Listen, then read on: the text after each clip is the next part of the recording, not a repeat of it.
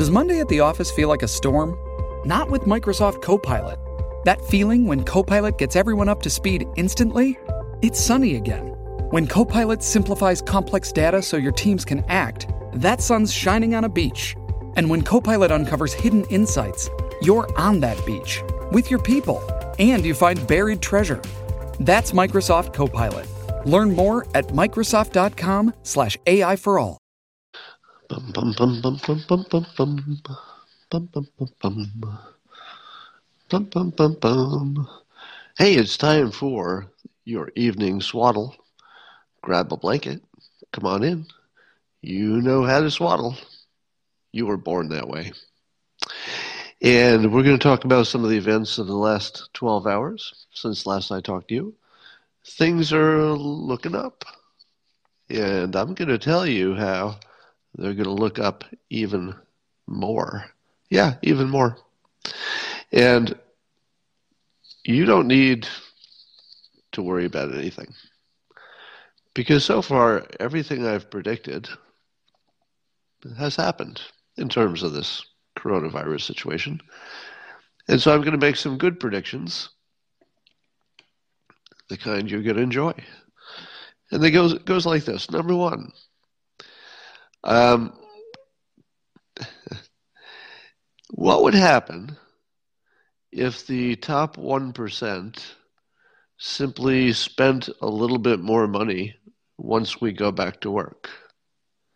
Now, keep in mind that the problem of having tremendous income inequality is when you get a situation like this pandemic, the people who are at the bottom of the economic um, tree get hurt the most, and, and, they're in a dire situation. The people at the top might lose, you know, a third of their wealth, but they won't even notice it.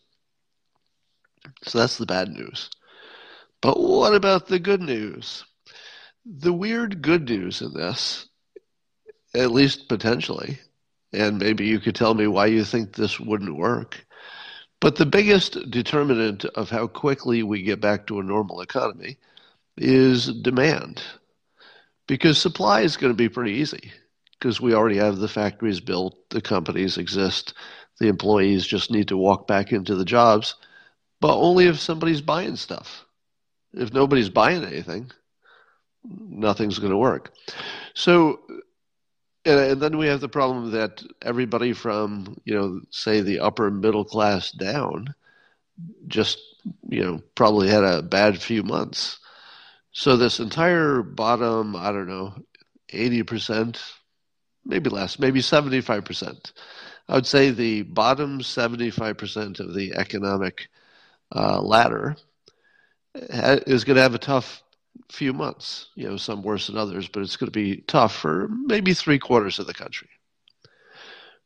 But three quarters of the country all added together probably don't add up or even close to the wealth and the income of the top 20%, 25%, let's say.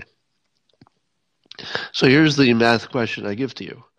Given that we're going to go back to a to an economy in which we have exactly one problem not enough people with money to buy stuff uh, am i wrong? That's really the only problem. Now um, because if people are buying then even people who you know ra- rang up some debt can get loans etc because they can say look i have all these customers. Business is good. Bank says all right you can have a loan. That doesn't fix every problem but it certainly gives you reason to believe that the, at least the top 25% who still have plenty of money, most of them didn't even lose their jobs. You know, maybe their portfolio went down by a third. They don't even know the difference. So the top 25% could easily take it upon themselves voluntarily to say, oh, wow, I came out of this thing okay. I, am just going to pour a little money into this. Now, it'd be great, and I've said this before, I don't know if there's a way to execute this in time. It'd be great if there was some way to commit in advance to, you know, overspending when we get back to, to work, say in 2021. Um, and then and then the businesses could use that as evidence to go get loans and, and staff up and everything else. Uh, but I don't know how to do that in a way that people would follow through necessarily, and how would you record it in a credible way? For restaurants, you could just you know book a reservation a year in advance, I suppose, and there might be other businesses where you could book business a year in advance. So there there might be a way for the people who came out of this well to simply increase what they're doing five percent. Give me give me a sense without without doing any of the math, without being an economist. We'll just see you know, if there's any wisdom in uh, in the crowd. So all of us being way too ignorant to know the actual answer to this. Let's see if we can come up with an answer anyway. Maybe there's some kind of, you know, magic average that, that isn't crazy. So here's the question for you.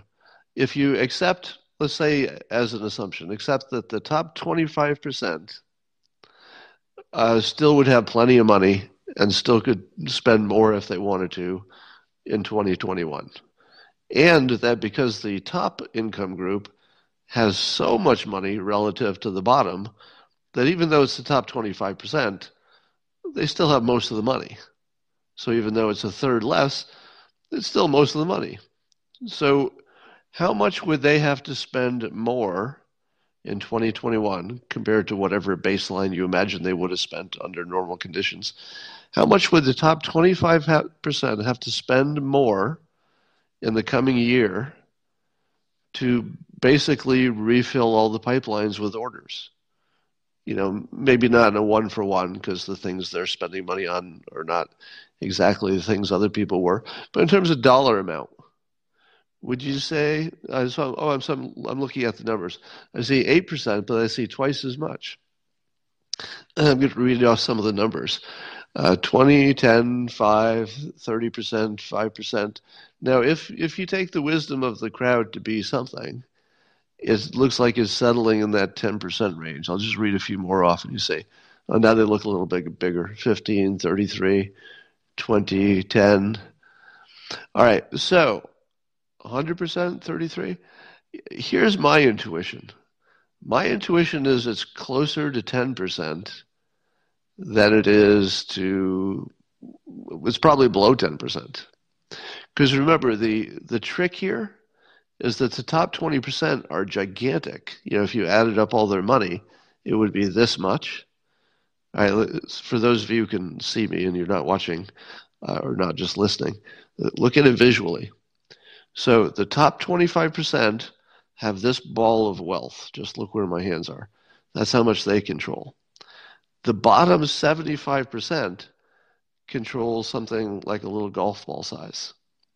That little golf ball shrunk by 75%, just, just making up numbers here, to, you know, like a, a marble size. How much would this giant ball have to spend extra to reinflate a marble to the size of a, a, golf ball? And the answer is that that very big thing, the top 25% who have all the money, probably a 5% flex completely makes up for all the money that the entire 75% bottom of the income lost. Now, again, it's not one for one. It's not like everybody would get made whole, but it would certainly tell you that uh, the the ability to get back to where we wanted to quickly is entirely psychological. W- would you accept now the premise that getting back to where we need to be is now boiled down to a psychological problem? Because if the top, I'll just keep saying 25%, if they could be convinced to say patriotically spend a little extra, or or even just be convinced that there are a lot of bargains, or it's a good time to you know buy some stock because it's a good price, or maybe you know pick up an apartment building or something. So it seems to me that if you could manage the psychology of the people who came out okay, they would become your extra buyers, and we're all fine. All right, that's my optimistic thought of the day. Um, I suggested this by um, by tweet, and I know how corny this sounds, but just just bear with me. This will be the corniest idea I've ever suggested, but also the best, I think. And the suggestion is that when whenever President Trump picks that day to go back to work, that maybe the morning of or the night before, that he simply goes on television and announces it, or or maybe he's already announced it. But before we actually go back to work, and or whoever goes back to work, whatever subset, that he goes on live TV and leads the nation in the Pledge of Allegiance. Now, corny, right? A lot of people would say, ah, "I'm not going to take no Pledge of Allegiance," and then other people are saying, "Well, I'm just I'm home in my living room." I'm not actually going to stand up and cover my heart and do the Pledge of Allegiance, you know, if I'm all alone in my home. Or would you? Or would you? I think you might. I think you might if you were all alone. If you were there with the family, it would only take one one member of the family to stand up. And the rest of you are going to stand up except you know the teenage daughter she won't stand up but everybody else will stand up now here's the the power of the idea in order for the president to give the okay and i've said this before it really is very important for the public to have fully weighed in with their opinion of what level of danger they're willing to take for themselves and also what, will, what level of danger they're willing to accept on behalf of their fellow citizens. So everybody would be asked to take a very large risk, whether they like it or not. And everybody's already taken a very large, you know, piece of pain, even if only psychological in some cases. But we all we all sucked it up, took a lot of pain. And here's the thing when we go back to work, the rewards are not going to be equal. Some people might just slide back to where they were. Some people a little bit more slowly. Some people don't have a job to go back to. But worse, some people, especially the older and the people with conditions, are going to have problems that they wouldn't have had if we didn't go back to work when we did, whenever that is. So the Pledge of Allegiance is simply a way to remind everybody that we're connected that we're not a bunch of individual people making individual decisions. We're that also. I mean, you don't want to lose that part. We are also that individuals making individual decisions in a in a in a free country. it's less free at the moment, but it's free in general. Um, but you don't. You want to be reminded that the difference between you wearing your mask and keeping your social distance is that somebody on your team might die. That that there's somebody in this nation who is vulnerable who could die if you don't take it seriously and you know keep your distance and do the stuff you're supposed to do. So the Pledge of Allegiance would just be um, a very American way for the president to remind everybody without it doesn't have to get into the details. Just remind everybody that you're on the same team, and and it is life and death. It's literally life and death. All right. I've been saying that the best way you can protect the president is by uh, bouncing around some numbers of how much extra death you're willing to accept in order to get get the economy running again. And uh, uh, I've got an update on this, so I won't just be repeating what I said this morning. And I did a little poll online, and I said, you know, would you would you be okay getting back to work if it's under fifty thousand extra deaths caused by getting back to work early, or under hundred, under two hundred?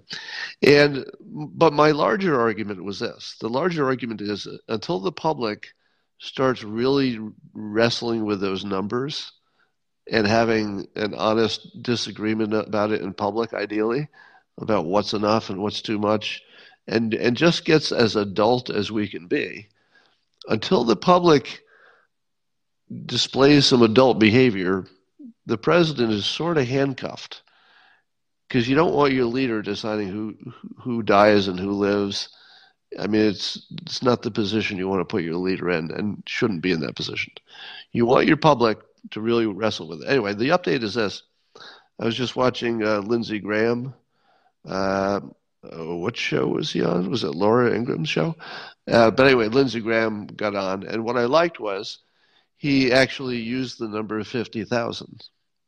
So he used the number fifty thousand in a hopeful way. You know that he hoped we could find a way to get back to work and also you know keep deaths under 50,000 and as soon as i heard it like i i was reminded again why i like lindsey graham so much i know i know. You can all find something that time he did the thing and he didn't agree with the thing and he voted wrong and you know i, I get it. You can find a thousand things to say uh, that you don't like about lindsey graham. He's been around a while so he's probably done something to annoy everybody. But I got to tell you, it, when it comes to messaging and uh, sort of a, a clear eyed view of things and being able to explain things in a persuasive way, you know, he's got that, that attorney gene, you know, that he just knows how to put things. And when I heard him throw out that number, what I immediately felt is that he was laying cover for the president which is exactly what you should be doing. We should all be laying cover for the president. You know, forget about the Republican Democrat thing. Doesn't matter who the president is. It's that's irrelevant. You know, forget the politics. Forget who the president is. We're being asked to make a decision in which some of us will die.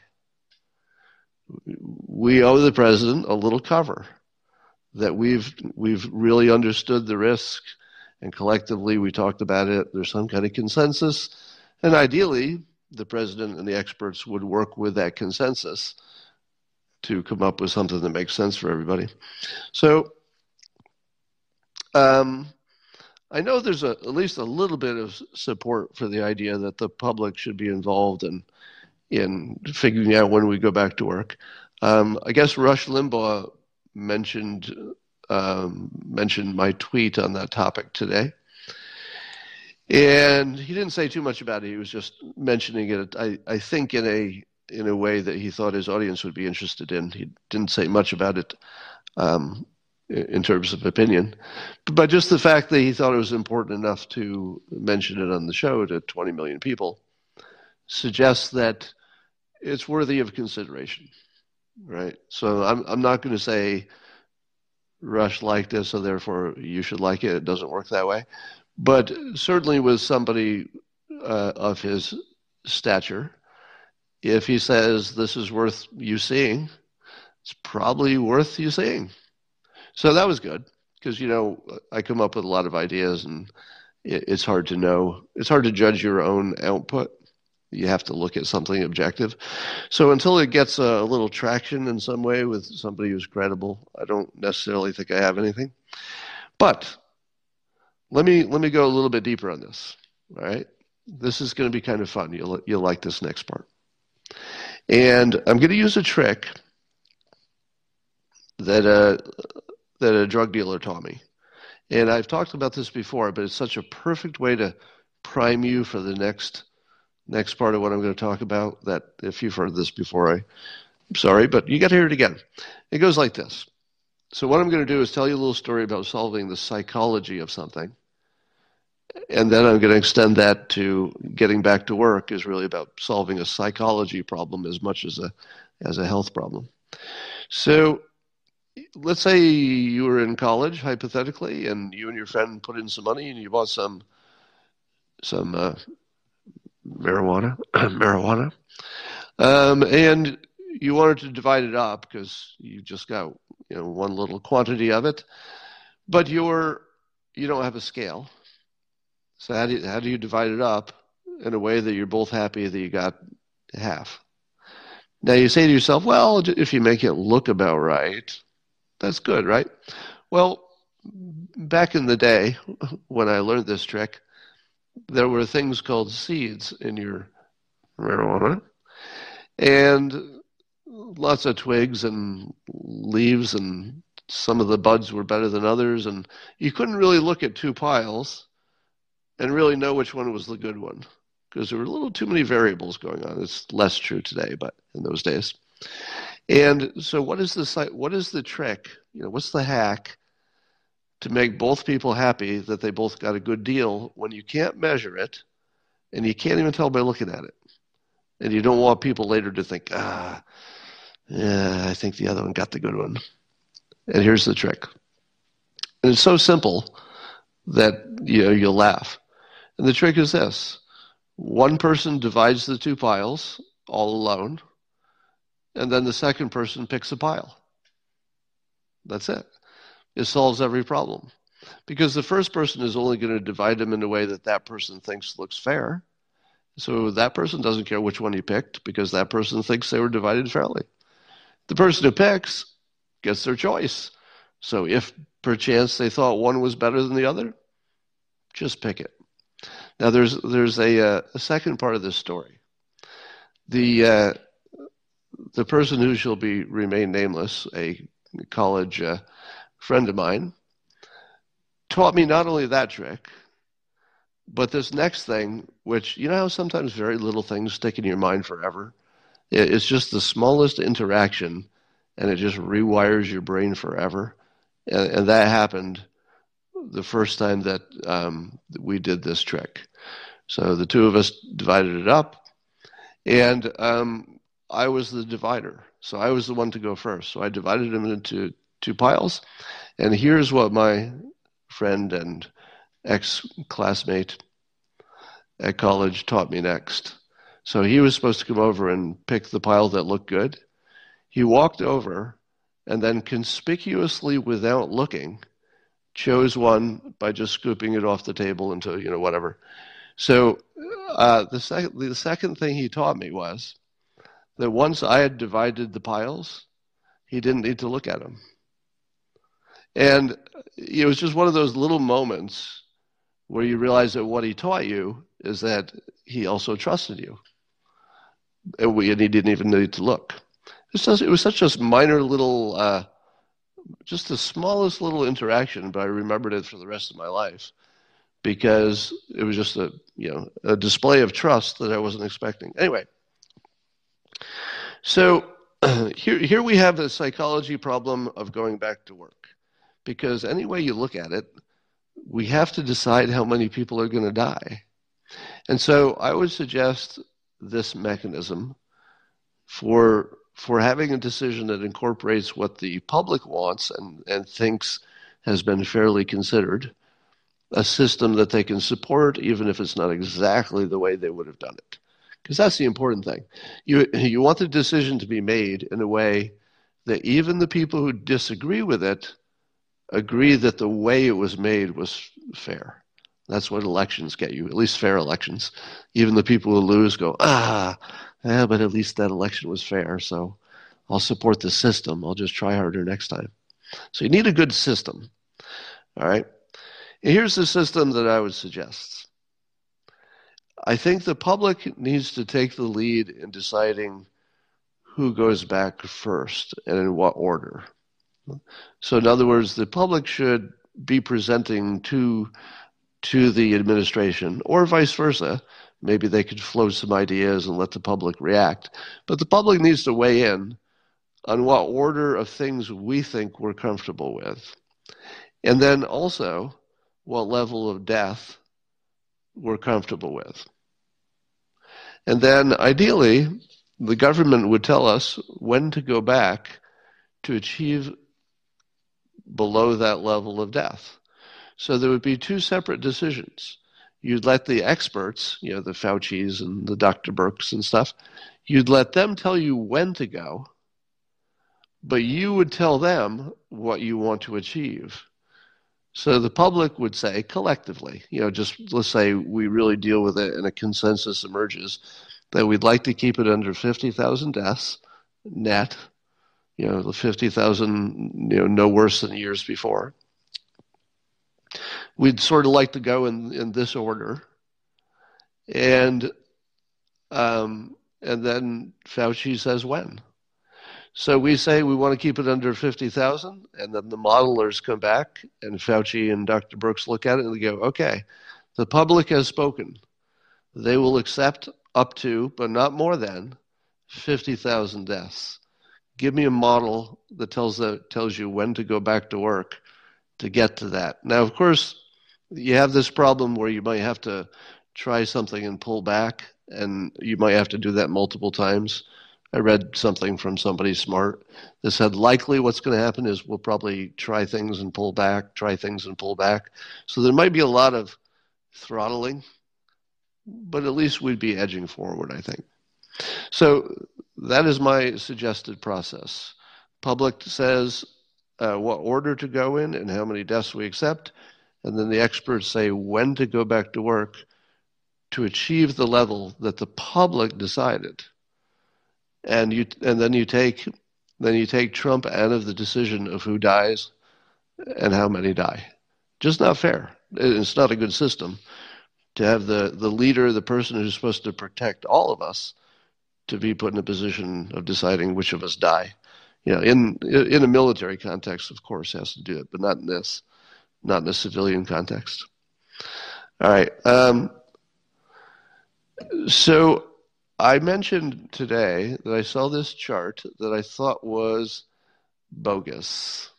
And I asked people to look at it. It was a chart that showed, or, or seemed to show, that the uh, compared to prior years, the number of pneumonia, um, I guess, diagnoses, or was it deaths? Deaths, I think maybe. Uh, the number of pneumonia deaths seemed to go up like normal, and then suddenly around January it just fell sharply off, and it's never done that before. And then the implication being that maybe some things are being mis miscoded as coronavirus that any other year would have just been pneumonia. So I don't have an opinion about that. But I said that my BS detector said it was probably fake. So a bunch of people looked at it in the comments, and here's the conclusion. I don't know. I'm not sure. I'm not sure. But I can tell you that one debunker said um, reproduce the graph by putting in the data on the same day um, as in prior years, and it showed that all of the all of the other years would have shown the same decline if it had the same lag of data and they did, and they actually did have that lag. So if you had looked at those other years the same day, they also temporarily would have looked like they were sloping down. But once all the data came in, that's, that slope would go away. So one debunker using the database, the same data from the, the people who uh, produced it, showed pretty clearly, I thought, that uh, you know it was debunked. It was just a lag in the data situation. But because it's the internet because it's 2020, was that the end of the conversation? No, it was not. The debunker was immediately debunked. So there was the graph I was suspicious of. There was a debunker who had a very solid debunking of it, followed by a debunker of the debunker. And then, as these things always go, I sort of lost interest and I couldn't quite follow the argument after that. So I'm not quite sure if the debunker or the debunker of the debunker won the argument, but I'm still leaning toward the debunk. So I still think it's fake. Um, it might be real data. I'm not saying the data is wrong, but there might be an artifact in there of time lag, and you know, it's just the day that it was measured. It's not that it was wrong per se. Um, Joe Biden did another little video in which he re- he referred to our leader as uh, President Trump. Snickers. Snickers. That's the cat. You always bark at the cat. You you act like uh, Snickers. You act you act like you've never seen the cat. Of course you've seen the cat. Every day. It's always the same cat. You need not bark. All right, I think we got that sorted out. Back to me. Yeah, so Joe Biden referred to our, our leader as President Trump. he corrected it, but um, how many times is he going to mispronounce a world leader's name before Alyssa Milano says, I've had enough? So the other funny thing is that, uh, well, it's funny tragic or funny interesting. I don't know. It's not funny in the in the ha ha way, but still interesting. So, yeah, I, I I'm not on the side of most of you who are watching this. I think based on what I know about my viewers.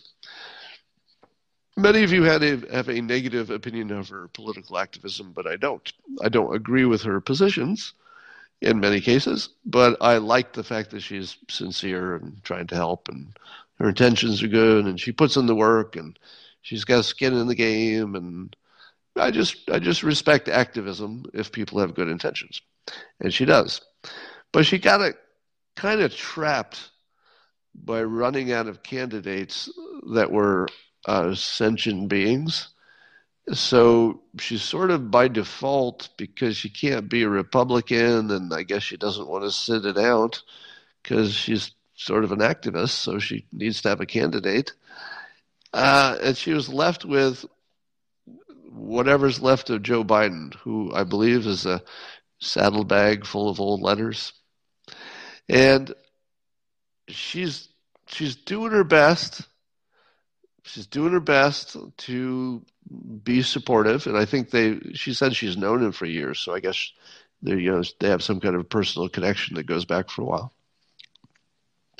So I guess I admire her loyalty, but she has to know what's going on, right? She has to know because we all know there's nobody who doesn't know that he's not up for the job. And again, I'm not making a Democrat versus Republican comment whatsoever. Uh, you know, if, if you told me, um, you know, Andrew Cuomo was going to be the candidate, I would say, well, pretty strong choice. That'd be interesting. You know, at least, at least we'd have some real competition then. So it's not like I'm going to, you know, mock every Democrat or something. If anybody's new to my my periscopes, that's not what I'm about. But I mean, seriously, Joe Biden. Doesn't matter what party we're talking about. He's just not capable. I mean, it's obvious. But she's doing her best to defend him, and then it just gets worse. So then there's this, you know, Me Too allegation against Joe Biden for something that allegedly happened years ago. And the problem, of course, is that the allegation has every hallmark of credibility. you know, as these things are judged, because you know the story held together. It's clear that you could put them in the same room. Uh, apparently, she told people about it at the time, and they and they they back up the story. So that doesn't mean any of it happened, right? So that's that's not how it works. But it does mean that it meets the at least the initial tests, where according to the rules of Me Too, somebody who is a uh, an activist should be backing the woman's story. In every other situation, you'd expect that to be true. But Alyssa Milano has, she's decided to choose loyalty over consistency, I guess, which is, you know, I, again, I don't even criticize that. I, am not even going to criticize her for choosing loyalty uh, or even choosing, if she decides that an old saddlebag full of letters is a better president than President Trump, and you know maybe they'll get a strong vice president, so it'll all be fine. You know whatever she's thinking. I don't even criticize it. But what a position to be in. Like I I feel so bad for her because again she puts in the work. Like she's worked so hard to you know to be you know part of the influence you know to be a, a positive uh, you know, positive force in society. And then she gets trapped defending Joe Biden, and then he gets a Me Too thing, and then she's got to, she's still hanging in there. Uh, God bless her. Anyway, president said that he's uh, going to put a hold on the funding for the World Health Organization. I tell you, this president knows knows what's popular. because putting a hold on the the World Health Organization funding is very popular right now. Because I don't know what's up with that group, but it's not good. There's something rotten there. Uh, but here's the part that I found the, the best. Um, you know, do you remember when people made fun of President Trump's simple speaking style? You know, his simple half sentences and his repetition and using simple words and stuff. But it is so powerful that I swear when he when I'm watching him sometimes I mean he does a lot of talking in public and I'm not going to say it's all it's all brilliant but he has flashes of brilliance and flashes of humor that really are special and this made me laugh when he was talking about putting the funding hold on the World Health Organization he goes we're putting a hold on it it's a powerful hold a powerful hold what's that mean well, it makes a hold on funding powerful because all you have to do is tell the Treasury not to write a check. Is there a weak form of that? What's the weak form of putting on the hold? Well, uh, Mnuchin, uh, maybe you could consider, like, I don't know, maybe slowing down ish, maybe putting a hold on on the funding what would that be the opposite of a powerful hold? Or is a powerful hold like Mnuchin? Mnuchin, get over here. Put down your briefcase. Mnuchin, come over here. You put a hold on those funds. I'm not talking about a regular hold. I'm talking about an extra duty hold. I'm talking about metal, platinum, silver, gold. We're going for everything. This is the hold of all holds. This must be powerful. I'm talking 220 volts. Serious power hook it up to the Tesla, and floor it. Powerful, powerful hold. Uh, some other news that's no news at all, but it's interesting, is that advisor Peter Navarro, we're learning now, wrote a letter warning about the dangers of the coronavirus uh, back at the end of January. I think January 29th was the key letter. And so the so the press is trying to turn this into a story, but there isn't one there, and they keep poking and prodding and, and slicing, but no matter how they look at it, and no matter what kind of light they shine on it, there's literally nothing there. Now there's new information, but they're looking for you know well, who did something wrong or who didn't listen to somebody or was there an internal debate. I mean they're looking for some meat but here's the best they can get. And the, and the president's doing a good job of you know swatting this fly away. Here's the problem. Navarro was completely right because now some time has gone by and we can see that anybody who was warning about it in a dire way at the end of January, they were among the people who were the most right most early. Now I beat him by a few days, but who, who's, who's bragging? Uh, I am. Um, but Navarro was right.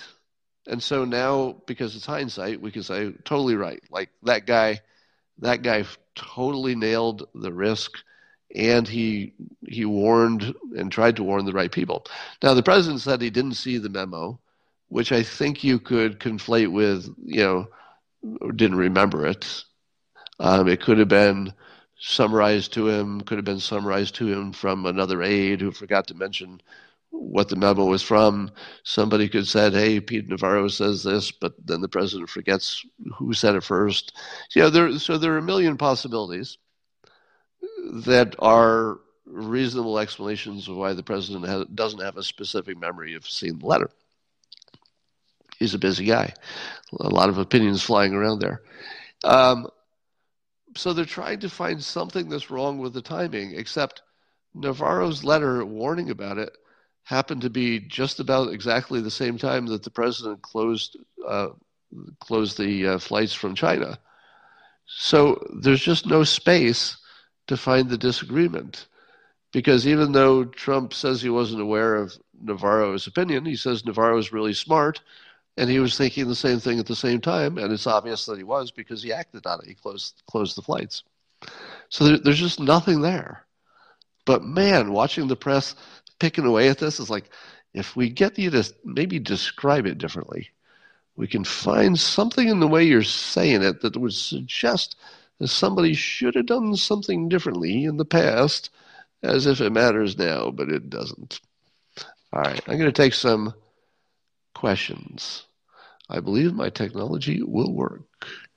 Let's see who is waiting to ask me a question. And if you've been here for a while, you may be thinking that you're surprised that you're going to be added. Harrison, do you have a question for me?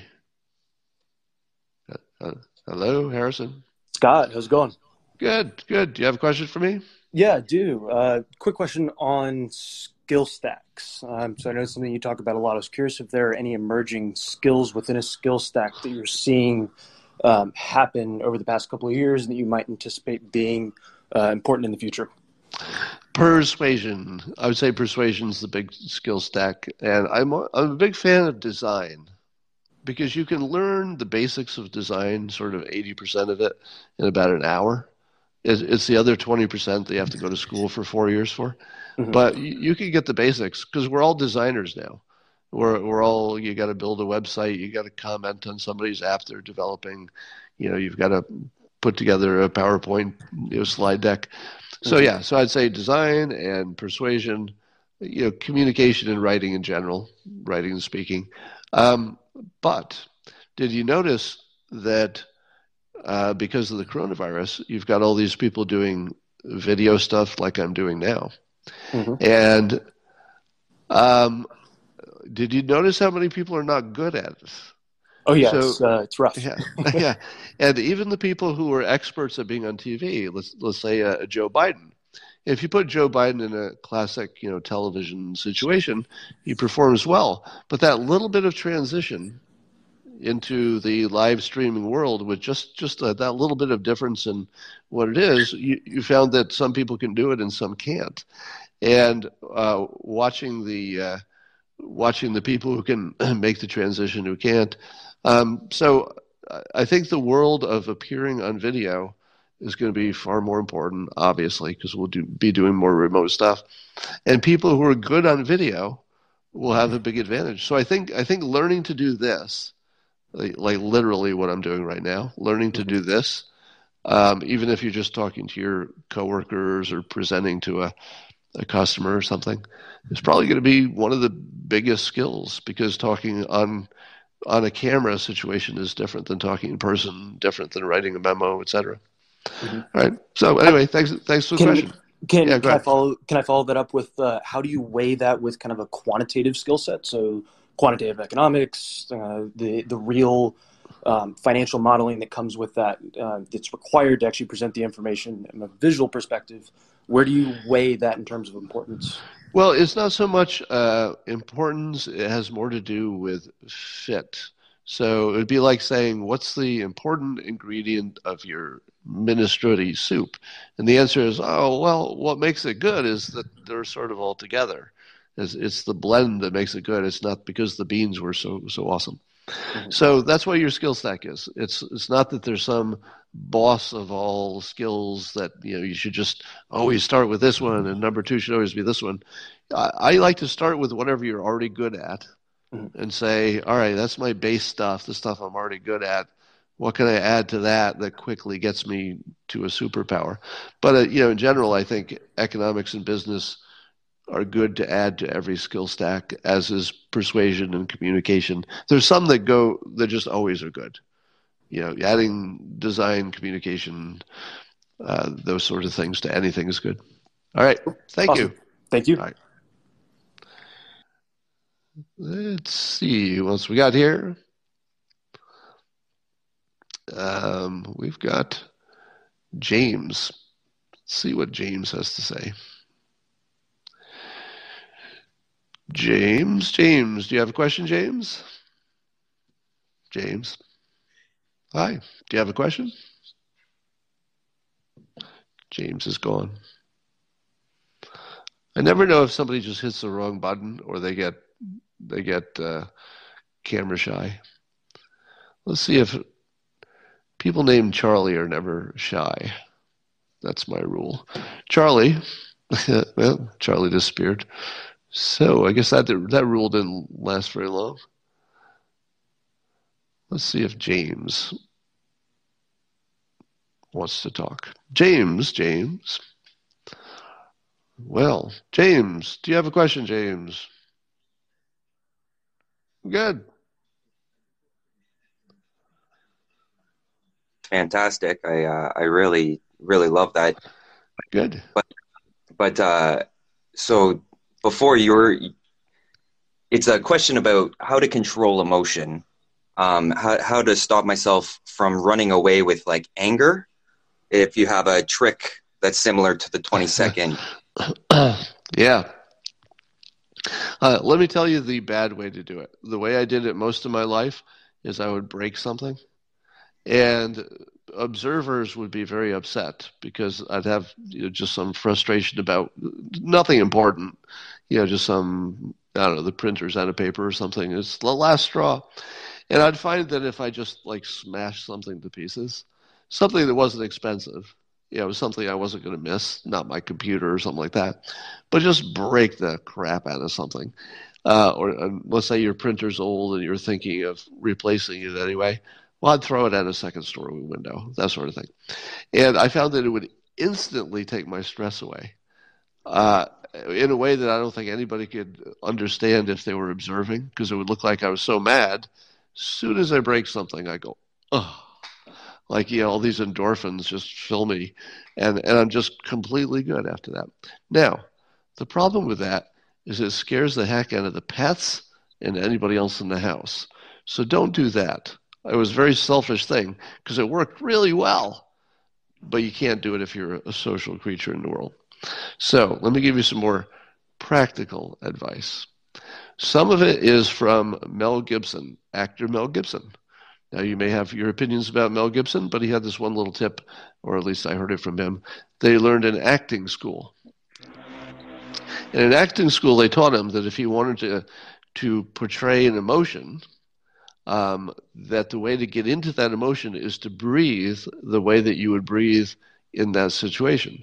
So if you wanted to get, you know, bring yourself into a state of let's say anxiety because you know the the ghosts are chasing you or something, you would breathe the way you would breathe if you were in that situation, and that puts the rest of your body into that mode. It triggers it. So, uh, but that can work the other way as well. So if you concentrate on your breathing, let's say you're you're starting to get angry, and you just go, and you say, okay, how would I breathe if I wanted to not be angry? Like, I'll just pretend to breathe like a not angry person. And what will happen is it makes you not angry because your your your mood and your attitude is so um, so automatically connected to your breathing, and you don't know it. You know, on a conscious level, you're not aware of it. But if you move one, it moves the other because they're they're almost handcuffed together. So that's a little trick. So you just go right to your breathing. You don't have to you don't have to uh, breathe. Um, let me say it this way: all you have to do is pretend to be relaxed and do like you're an actor. Just pretend to, to breathe freely, and you will. The other thing I find is that um, when you're angry, your your body tenses up. So sometimes yep. you sometimes you just have to you know broaden your shoulders and stretch your back, you know, move your neck around, and just take the take the tension out of your body. Sometimes you just got to take a walk. Uh, I find that you know the the general tension level you can take off you know 20% just by taking a nice walk by yourself with no tension and then everything's easier. You're not going to get that mad in the first place.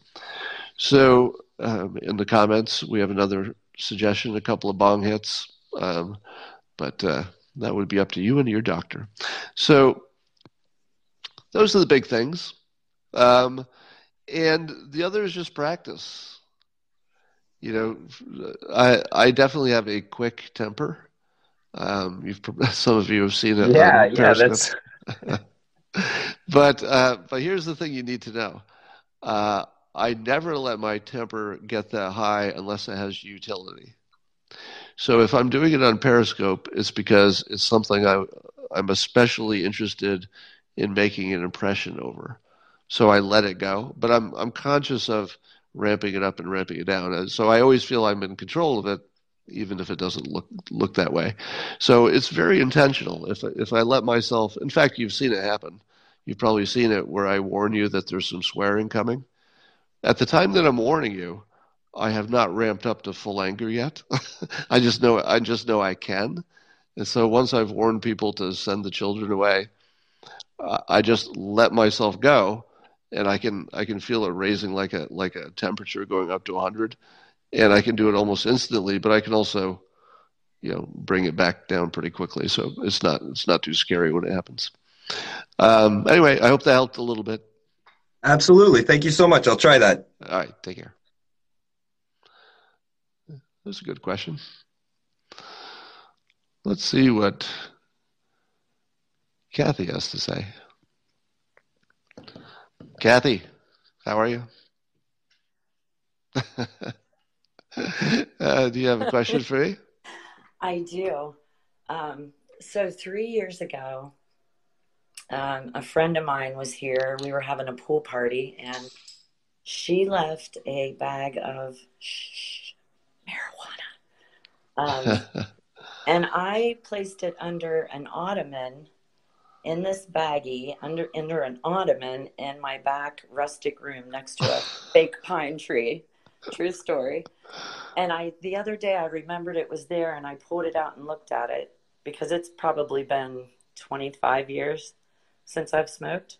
Oh. And uh, I looked at it and it's all these buds and it looks drier than dry.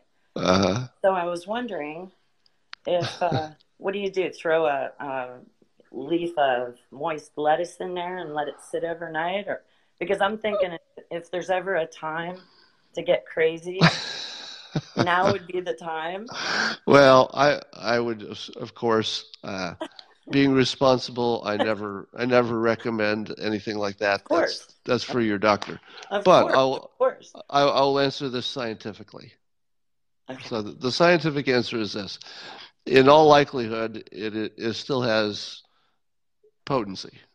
Right. I, I, I, don't know if it's 100%, but I'm sure it would get the job done. It doesn't get more potent, it? Uh, no, it doesn't get doesn't get more important. I don't want um, periscope or anything when I, you know, I don't want to get too crazy. yeah, um, and assuming that it was sealed and in the bag, so sure. nothing, there were no bad things that got in there. No. Um, in all likelihood, the dryness will just affect the flavor, but nothing else is my guess. Right. So, on. so if you don't care about the flavor, not too much, no, not at this point. I don't think. I don't. I think we have enough flavor going on. So that's uh, so. somebody's suggesting cooking it, but I never suggest that because everybody I know who's had a bad experience, it was from edibles. You know, and I get yeah, why. No, I don't you know, want. I, no. Yeah, I understand. You know the advantages of it, but the disadvantages are pretty big. All right. Not thanks, brownies, thanks. but but no, I just wanted to, you know, know if it was still, uh, or if it was going to pop, snap, you know, crack, blow up in my face, that kind of thing. I, I I'm not a doctor. I can't I can't rec- recommend the safe or not safe. Um, all I'll say is I that the, the only thing I know for sure is that it would still be potent. That's that's the only thing I could be sure of. Well, right. thank you, and thank you all for right. the waddling so much, Captain. We love you. All right, you're welcome. All right. Bye. All right. Uh, getting interesting questions tonight. Let's see what Brian has to say. Brian, do you have a question for me? Books that are over your left shoulder right now. They, especially the How to Fail at Almost Everything, was was amazing. I thought. Thank you. Um, you're welcome. Um, but the thing that occurred to me actually is when you talked about um, the the uh, two like the two screens thing with they're going to debate for the end of time. Is this a real problem, or did we actually stop the problem? And so, not like not a lot of deaths manifested. Did we dodge a major bullet by having the persuasive power of a conservative President Trump instead of a President Hillary? Because in my mind, a President Hillary Clinton could never um, uh, could never convince conservatives to not think that this was a government takeover of society. oh yeah, I see where you're going. Well, yes, but I'm not sure you can give the president the, that kind of credit because you know he just happens to be a Republican and he just happened to you know do what he did. But but you're right. If this is if a if Obama, let's say, had asked everybody to stay home and crash the economy, you're right. I don't know if conservatives would have gone along for the ride. Because So he already it- paced them. He paced the conservatives trust him more than probably any tre- hmm. president Right. since Ronald Reagan. They Right. would have been, I think, on board with a Democrat president. Well, and the other thing he has going for him, which nobody's talking about, and I don't know why, which is that it's entirely possible he bankrupted himself to save the country, or you know, to save you know a, a million people or whatever. And I don't know if that. If, so first of all, I don't know if he's going to bankrupt Trump properties, but it looks like all the you know the resort hotel properties are are going to struggle. But you know, we we hope they do okay. But the fact that without even blinking, without even blinking, at least you know in public, we didn't see it. I think he, I think he destroyed his entire family business to save people he doesn't doesn't know. Now, and that's one of the greatest stories. But of course, the way things are, we'll we'll never see it that way. It'll always be cast in some you know small selfish way. But if things work out the way I think, um, and, and here's the other uh, the thing that I haven't seen anybody say. I always say that there's no such thing as bad presidents and good presidents, with the exception of you know Jimmy Carter. Jimmy Carter might have been a bad president, but um, rather I say that by the time anybody gets to be elected president, they have a certain skill set. You know, they're not idiots. So it's more about the certain personality and skill set being matched to the time. You know, is it the right person in the right time? I thought Obama was actually a, a good president for his time. He was well well suited. But what would be the best president in the world for recovering quickly from a pandemic? I'm sorry, say what you will about, you know, President Trump, make your criticisms whatever you want, but there is no president you can even imagine who is more suited for the moment. The moment being the moment after we get back to work. The moment where he has to convince us that everything's okay and getting better, because it's that convincing us that everything's okay that makes it okay. Literally, the psychology of the economy is what will make it or break it. And we've never had a better salesman for the economy. Now, his critics will say, hey, you're lying, you're exaggerating, you're you're missing the facts, it's hyperbole. And he'll look right at you and say, and it's working, right? I'm a cheerleader for the the economy. You said it you said it like several times this week. I'm a cheerleader for the country. I'm not going to apologize for it. I'm going to keep doing it because it works. And guess what? It works. It totally works. The, even when people say, well, I think he's exaggerating a little bit, he's still talking happy talk he's he's still you know convincing enough people he doesn't have to convince every person that things are going right but if he convinces enough people it starts movement and then the other people say well looks like things are going in this good direction so anyway i think he's a perfect president for the next moment in the same way that i've said if i'm being honest he was not the perfect president for the very initial stages of this in the in the empathy and you know making sure that the country knew he was feeling the right feelings and stuff. He wasn't perfect for that, but man, is he perfect for this this next part. So that's actually going to be fun. I'm looking forward to just watching that Thanks, unfold. Scott. Uh, we really appreciate Periscopes. My wife and I listen to both of them every day, especially since all this started. So just keep keep doing it. And I Well, thank- encourage you because I know you like it so much. But thank you. All right, thank you so much. Take care. All right. We're going to do one more, and then I'm going to go. And we're going to take Patrice. If Patrice has good technology and strong Wi Fi, Patrice. Hello. Do you have a question for me, Patrice? Uh, yes. So, um, first, th yeah, thanks for your books and periscopes. You you make me and everyone I talk to feel so much better about all of this going on. oh, good. Um, my question is, uh, do you think that face masks are really like going to be in our future, kind of permanently? I I always hated looking at these poor Asian countries and thinking, oh, they got to have these masks, and I really Well, don't want that. Uh, I'll tell you what. Um, you know, we don't like things stuck to our face, but suppose we got used to it. You know, I've, I've worn glasses all my life. Now, the first, you know, week or two that you wear glasses for the first time is pretty annoying. It's hard to get used to it. But I'd say at this point in my life, I'm completely unaware of it. So you can kind of get used to things. So that's the first question. Could we get used to wearing masks? Maybe not exactly the masks that are on the market, but let's say let's say the the market started delivering better masks that you know had some fashion sense and maybe there's So, some so I'm a seamstress, and I'm kind of looking at, you know, I've been waiting for studies of efficacy about what to make that's actually helpful. And um, I'm also kind of thinking, well, maybe I could take advantage of the fact that this might be around for a while, and you know, I could, I could, I have something I can offer the world that, you know. Um, well, I don't know how long it'll be, and of course the big companies will jump in and you know take all the profit margin eventually. But but here's where I was going with this. And by the way, hello Christina. I saw you sneaking in there. Um, my fiance just came on watching this. Um, so here's where I think. Have you noticed that we're we're slowly moving toward becoming cyborgs? Because you know, I, I've done this example before. So first of all, you know, cyborg is part machine, part human. So already I have, you know, corrective lenses, and someday they'll have, you know, augmented reality in them. I've already got my, you know, my earbuds. So, you know, if I have these in, they're they're microphones and earphones, and I can see the mask turning into have more more function. It would be easy to imagine that a mask is just always clear cleaning the air. I mean, I can imagine them building in a little electronics so that you're actually breathing cleaner air than the air that's in the room.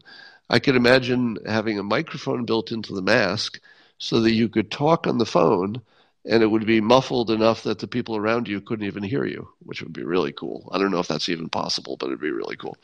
So the the long version is we are slowly turning into cyborgs, and I am convinced that whether these regular face masks last or not, there's going to be just more augmentation in the head and you know arm and leg area.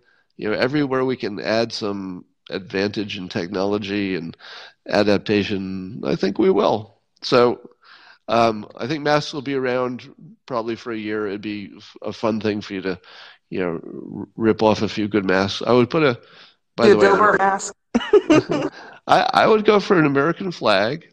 Keep it, you know, keep it, uh, you know, patriotic. That's one way. But you know, everybody's going to want their own version of it. So you know, have fun with it. Anyway, that's all for tonight. I am going to uh, wind it up now. Thank you for the question. And let me see if let me see if Christina, um, Christina, why don't you ask to be invited on as a guest so I can bring you on? Well, I don't think that's going to happen. All right. That's it for tonight. I will see you in the morning, and I will hope you have a great night.